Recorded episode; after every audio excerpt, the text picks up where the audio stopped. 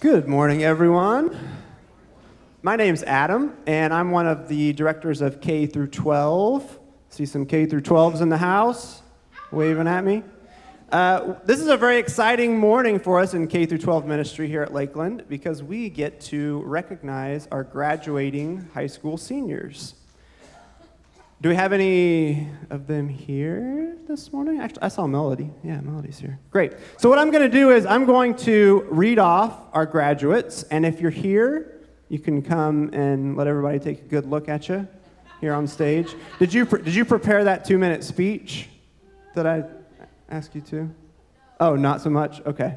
No speeches, no speeches. Uh, but they'll come up and uh, we'll recognize them and then we'll pray for them.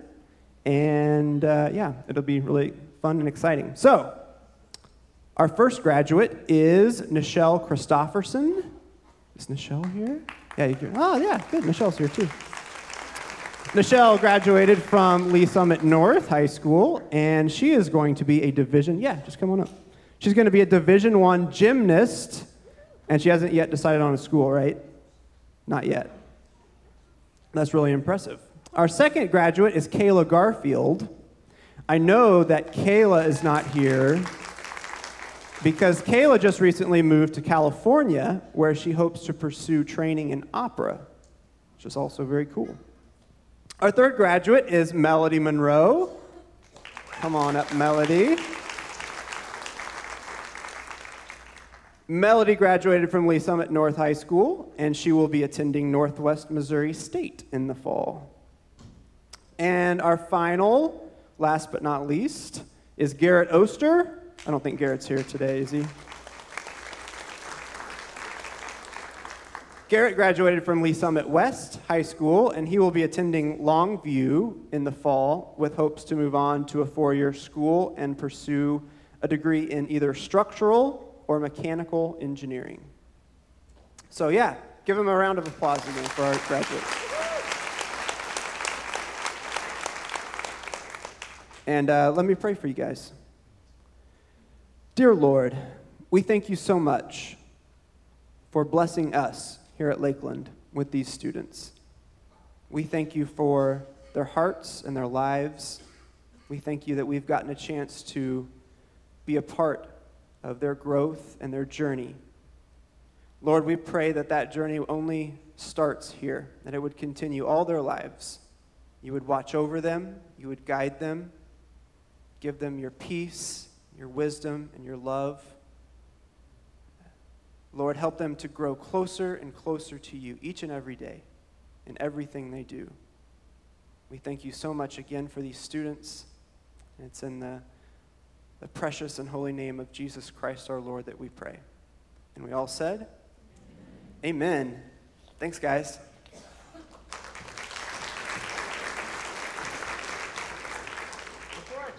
Over to Garrett. Um, we, this is also kind of a, the start of something else new that we're going to be doing here. So I don't know if anyone has heard, but we're, to, we're starting construction of the, the youth room upstairs, which is really exciting.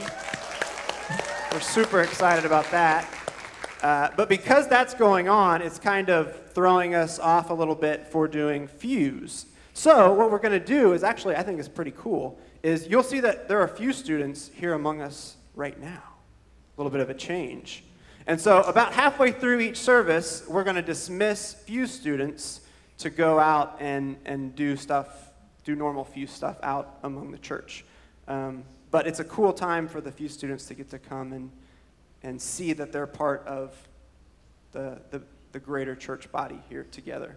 So we're excited about that, but now is the time that we're going to dismiss you. So, Fuse students and leaders, if you go right out those doors, we'll dismiss you now, and you will find signs. Your normal grade signs will be out there in the lobby. So you don't have to go upstairs, just out in the lobby. So find your grade, and we'll take it from there. Thanks, guys. Amen. Thanks for coming, guys. Good morning, everyone. we are continuing, we started two weeks ago, a study of the book of Ezra in the Old Testament. So we're going to continue in the book of Ezra today. Uh, to understand the book of Ezra, we need a short history lesson, so let's have it.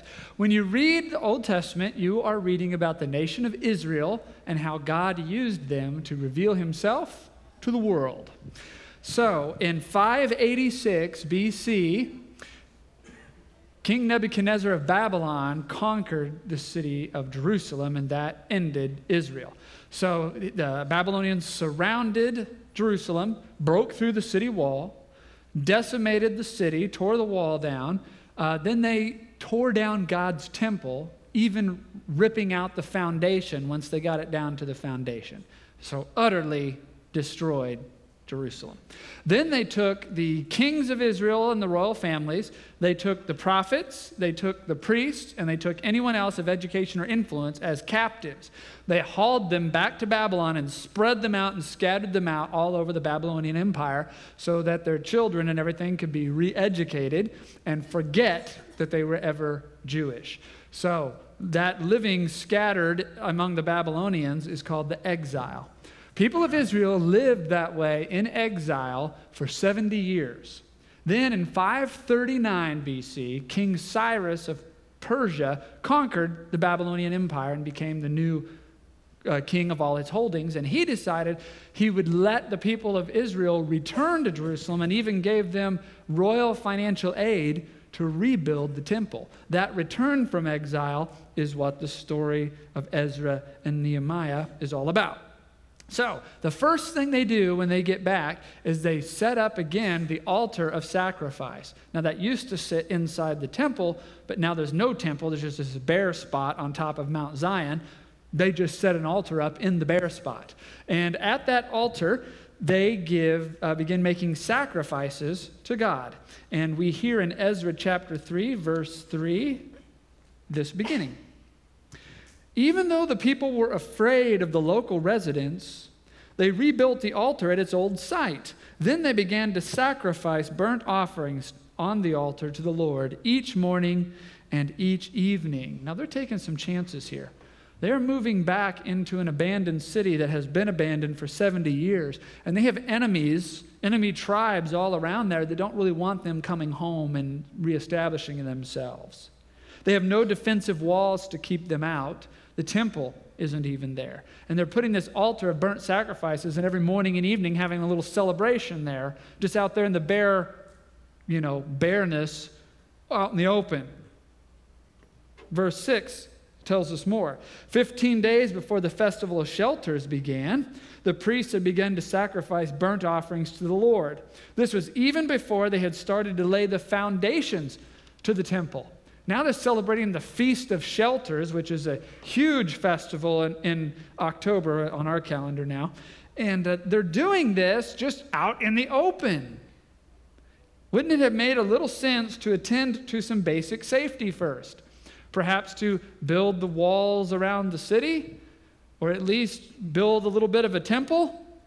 But no, they're having this party just out on an open rock every morning and evening, and they're about to celebrate a week long festival because that's how they did things in Israel. They started with the things of God and worked their way out. Verse 8 talks about how when they really get going. The construction of the temple of God began in mid spring during the second year after they arrived in Jerusalem. So it takes them two years after returning to even begin to build the temple, and they're going to build that still without any walls around the city to protect them. Now, how they built the temple is uh, actually quite interesting because they needed some big cedar beams to lay the foundation in. Trees like that don't grow anywhere near Jerusalem, they grow up in Lebanon. So they would have Lebanese foresters take the logs down in Lebanon and then haul them to the coast and drop them in the Mediterranean Ocean.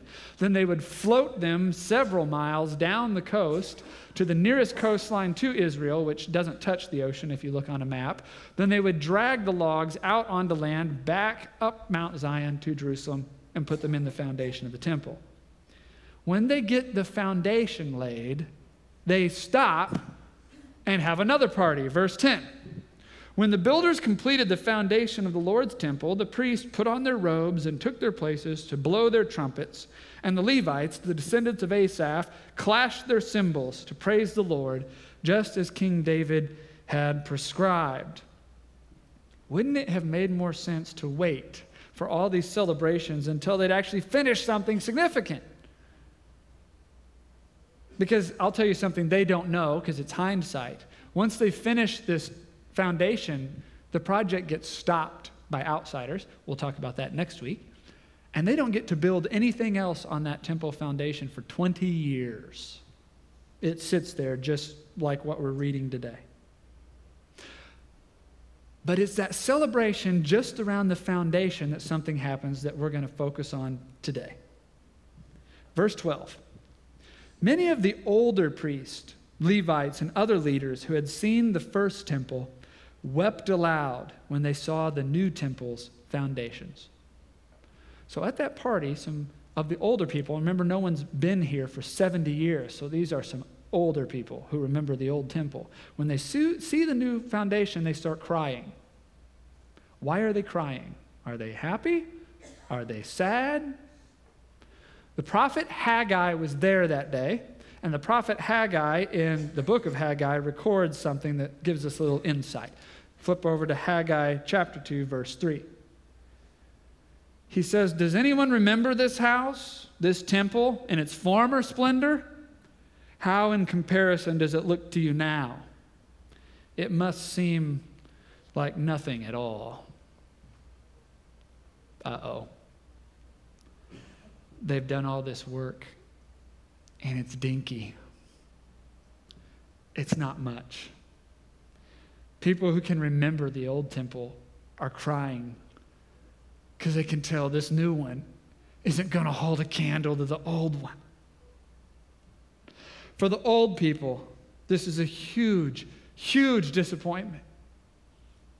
Why are they celebrating?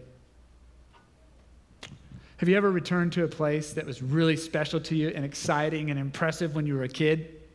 And you go back there and you're like, this is a lot smaller than I remember. This is a lot dingier than I remember. Have you ever returned to one of your old childhood homes to show your kids where you grew up and the people have let it turn into like a big dump? And you're like, well, when we lived here, it was painted and stuff. You know, it's sad. Remember how disappointed you were when you realized I'll never be able to celebrate this place the way I've been celebrating it in my memories all these years again? Did some of you ever miss your old church? The way the worship was, the way the preaching was, the way the, the people were all together? Do some of you miss your college ministry days when, when the things of God were in every day and in every moment and everyone was all together? Students, do you miss summer camp? summer camp when the air was saturated with God and there wasn't all this distraction and bickering and foolishness. Just every moment was about God at summer camp. Lakelanders, do some of you miss how this church used to be? When five people pulled off children's ministry every Sunday in a movie theater and sweat and died and went out to Jose Peppers every Sunday, high five and uh, swap war stories about pulling off church another week in the movie theater. It doesn't make you all just a little disappointed to realize you'll never celebrate community like you had back then. Grandparents, do you miss the way your grandkids used to be? When you'd ring the doorbell and you could hear them squealing with excitement that you had arrived through the door. And you'd open the door and they'd run and jump on you, about knock you over. Remember that? Now, when you show up, everybody's looking at a screen with headphones on. If you get a, hey, grandma, you, you count yourself really lucky. Guys, remember when you were in shape? Now, if you can run to the mailbox and back without collapsing, you're like, hey, I must be getting something back. That's pretty good. what is left to celebrate? Everything degrades, nothing is accomplished. And whatever little progress we make, it pales in comparison to what used to be. The new foundations just aren't what the old temple was. But wait a minute wait a minute, there is another sound coming from that celebration on Mount Zion. not just weeping. Let's read verse 12 again, but let's add verse 13. But many of the older priests, the Levites, and the other leaders who had seen the first temple wept aloud when they saw the new temple's foundation. Others, however, were shouting for joy. The joyful shouting and weeping mingled together into a loud noise that could be heard far in the distance. The younger people, who were not weighed down with all that memory, they're praising God. And why shouldn't they? They are picking up the law of Moses and they are living it again. Remember, they were all born in Babylon. They've never been to this place before. They, for the first time, are in a land that they are from, that is theirs. They are making sacrifices morning and evening at this altar of forgiveness and thanksgiving in a way that in Babylon they only read about. Now they can see it and smell it the fire and the roasting grain offerings. They are finding their way back to older and wiser ways that were almost forgotten. They are singing old songs in new ways. Verse 11 says, with the praise and thanks, they sang this song to the Lord. He is so good. His faithful love for Israel endures forever. Then all the people gave a great shout, praising the Lord, because the foundation of the Lord's temple had been laid. That give thanks to the Lord for his steadfast love for Israel endures forever. That's a psalm, and they are singing it on Mount Zion. I remember when I became a follower of Jesus, 21 years old. And one of the first things the Spirit moved me to do was to begin to read the Bible. Just start at Genesis and read it through. I got to Leviticus like the rest of you. But I didn't crash and burn. I kept going because I had this notebook. And every chapter of the Bible I read, I would write a little paragraph. Uh, what happened in this chapter? And what did I just learn about God? And, and what are some questions I'd love to have answered someday? Chapter by chapter, paragraph by paragraph, over those first few years as a follower of Jesus until I filled all these notebooks. I did this because I felt like when I had those scriptures in my hand, I was finding the lost secret to life. And I can remember at this time I was had a lot of older Christians around me saying, It's a terrible time to be a Christian, young man. Sorry you're coming at this time. The church used to be better. The nation used to be better. Everything used to be more Christian than it is now. The old temple was fancier. And I remember thinking at 21 years old, oh, yeah? If this old church you're all talking about was so magnificent, how come no one's ever shared these scriptures with me before? I went to church most of my childhood and I don't remember half these passages being opened up and explained to me. That old temple was so much better, was it? Well, if that old temple on Mount Zion was so fantastic, why did the people oppress the poor and turn and worship other gods? The prophets warned them for 200 years if they didn't turn back to God, he would destroy Jerusalem and that temple and send them into exile. And they didn't turn, did they? The temple was destroyed and they were sent into exile. If that temple and that worship was so amazing, why did you never share these laws of Moses with these young people before this day?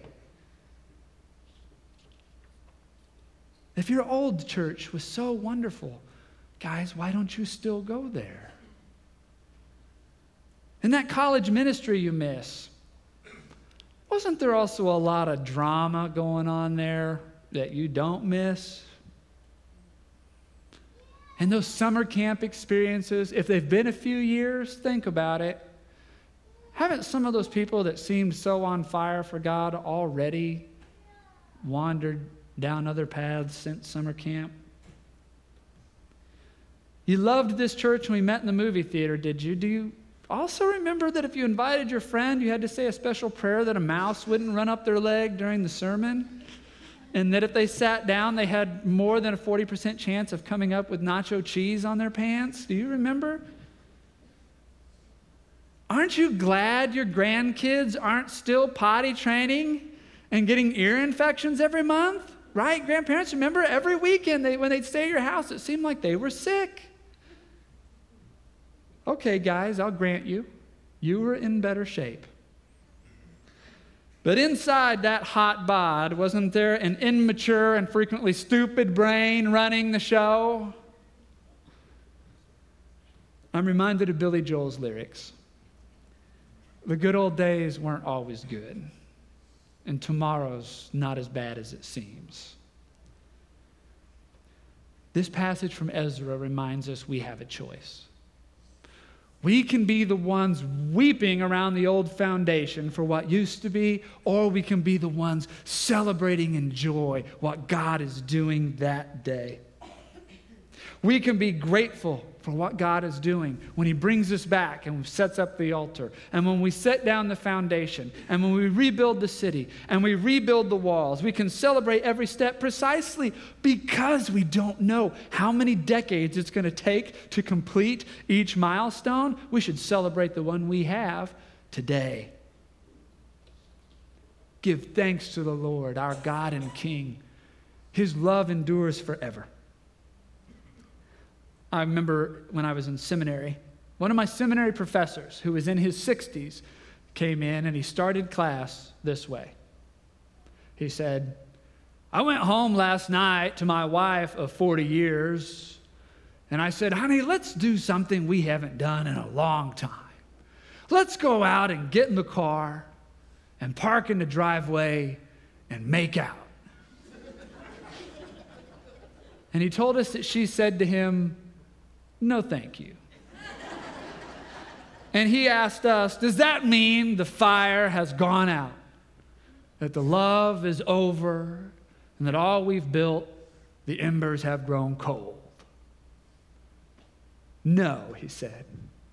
It means this love over 40 years has matured, and it has found deep expression in being there day after day for better, for worse, for sickness and in health, dying to ourselves, learning all the idiosyncrasies, the topics to go deep in, the topics to avoid. After 40 years, we've found deeper ways to express this love that blow the doors off anything our 17 year old selves could achieve steaming up the windows of a car.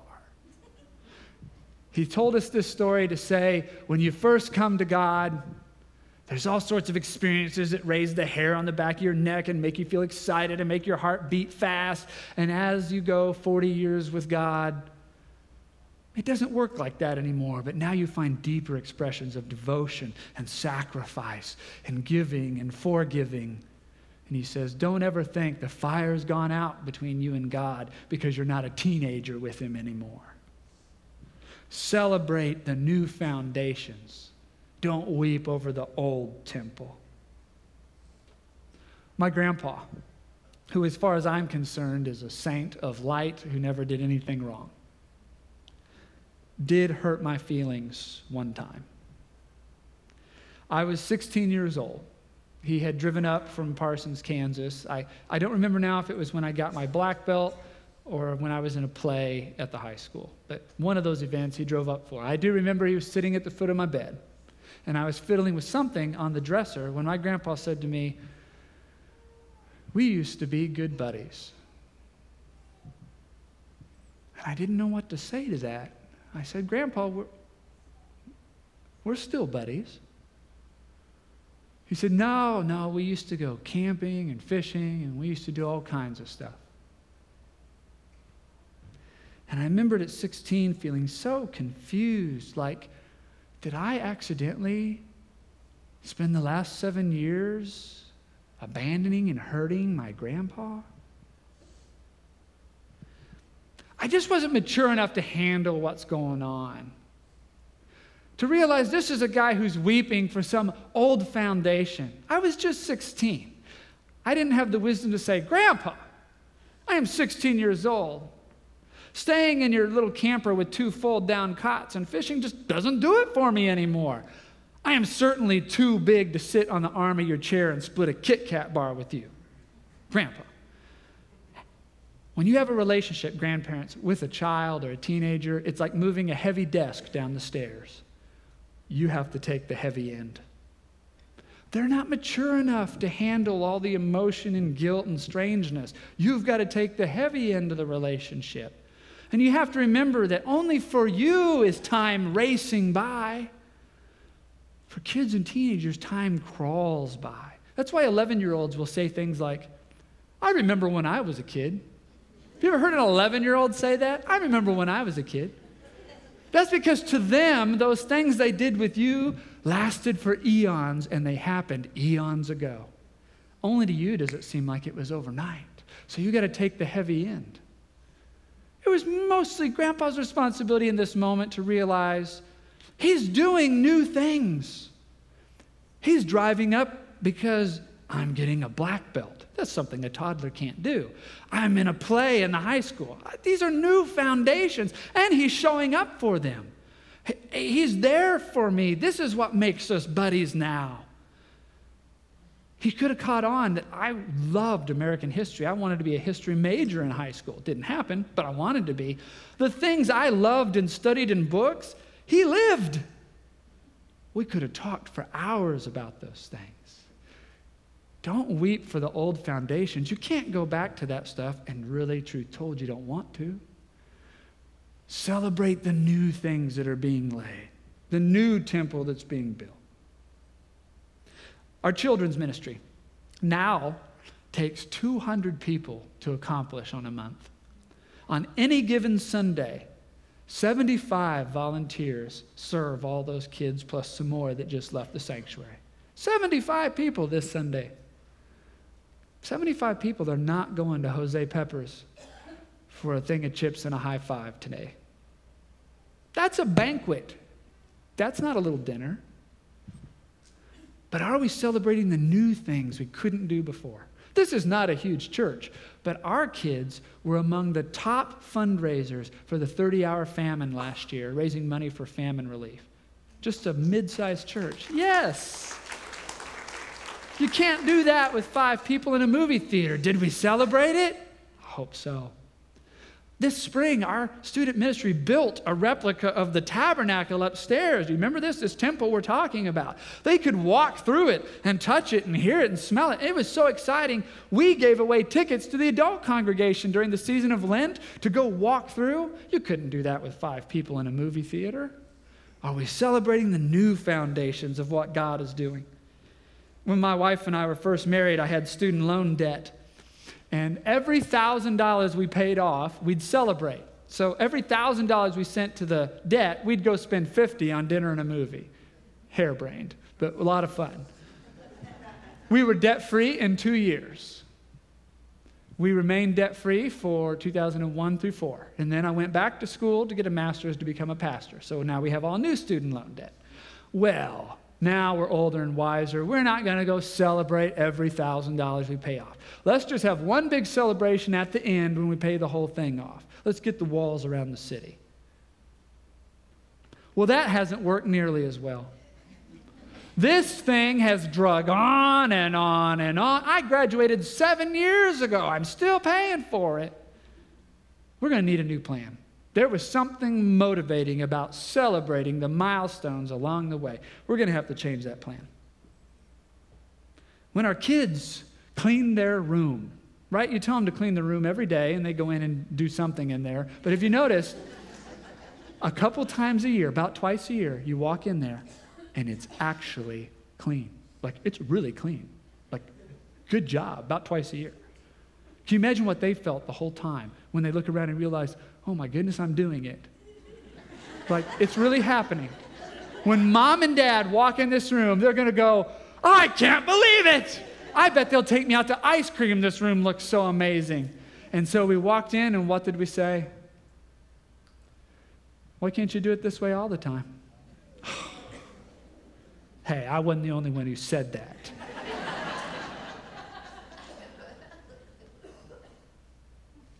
No wonder they don't try to please us anymore. It's impossible. Even when they do it right, they're in trouble because they didn't do it right yesterday. We've got to celebrate the foundation that's laid today. Look at this room. This is worth a single scoop on a waffle cone, if ever I have seen a room worth a single scoop in a waffle cone. Let's go. Who knows? That might even get it clean next week. Maybe. Here's hoping. All right. Celebrate what you have as you go. Our Anapra community here uh, provides rice and beans for 40 families in Mexico. 40 families are eating one good meal a day year round because of Anapra and Fearless. And I have heard some people say, 40 families? Do you know how many people are starving in the world? That's not a drop in the ocean. What kind of thinking is that? Why not celebrate that 40 families are eating today and tomorrow and the next day?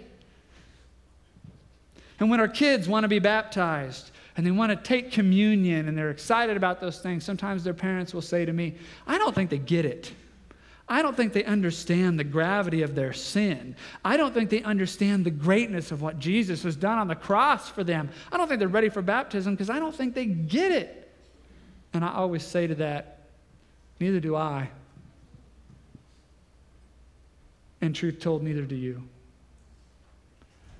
You don't really think you understand the full gravity of your sin, do you?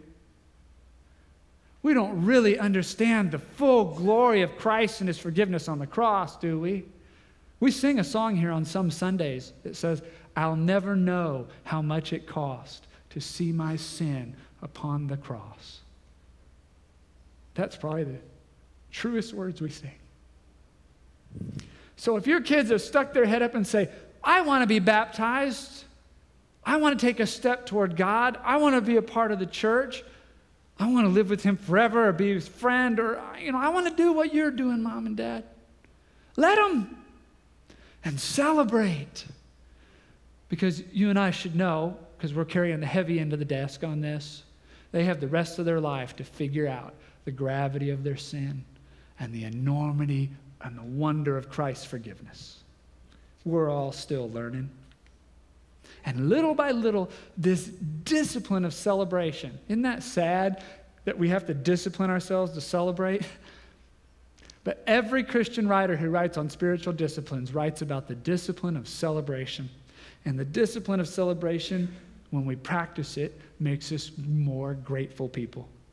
Instead of weeping for the old foundations, we are celebrating what God is doing every day. And when the next person, new person, comes through those doors and they're hurt or they're searching for God or they're confused or they just want to have a spiritual question, what do you think will draw them down front? The sound of a bunch of Christians moaning over old foundations and how things used to be better? Are the sounds of praise and joy of people saying, Give thanks to the Lord, our God and King. His love endures forever. We can celebrate every step of the way, every stage of life, every church we've been a part of and what it gave us, every ministry we've been a part of in the church and what it gave us. We can be a people of joy and a people of praise. Because this is what happened in Israel. They came home and they threw a party. They built an altar and they threw a party. And they laid a foundation and they threw a party. And they built a temple and they partied. And they built a wall and they partied. And they lived there with some ups and downs for another 500 years. And then the Messiah, Jesus, came to them. And some people got him and recognized him, and some people didn't. And Jesus gave us a little hint in the type of heart that's more likely to recognize him or miss him when Jesus one day said these words I played the flute for you, and you didn't dance. Give thanks to the Lord, our God and King. His love endures forever. So, the practice for our sermon today, and I would really would encourage everyone to do this, is to find something today to celebrate and celebrate it. A clean room. Starting to clean out the garage. Put two items in the trash. Woo, let's celebrate the inaugural celebration of the cleaning of the garage. $100 paid on a debt. Another week of sobriety. Find something today to celebrate. Fathers seems easy pickings today. Something to celebrate today and go celebrate it. So I invite you now to take out your phones. I know some of you have had out your phones since Ezra verse 11. You've been playing Flappy Birds, but now, now you have permission to have your phones out. And uh, we're going to sing a song based on that song they were singing on Mount Zion. And as we do, you can text to that number and make the first word of your text rejoice. That will not show up, but that will let what you type after the word rejoice show up on these screens. And you can tell us what it is you're celebrating today the great and the small, and we will celebrate with you as we sing, Give thanks to the Lord, our God and King. His steadfast love and mercy for Israel endures forever. So let us stand together in praise and celebration of the new foundations that God has laid this day. Amen. I believe in God the Father Almighty, creator of heaven and earth. I believe in Jesus Christ, his only Son, our Lord, who is conceived by the Holy Spirit, born of the Virgin Mary, suffered under Pontius Pilate, was crucified, died, and was buried. He descended to the dead. On the third day, he rose again. He ascended into heaven. He is seated at the right hand of the Father, and he will come to judge the living and the dead. I believe in the Holy Spirit, one holy church the communion of saints, the forgiveness of sins, the resurrection of the body, and the life everlasting. Amen. May you go forth and celebrate his goodness. Amen.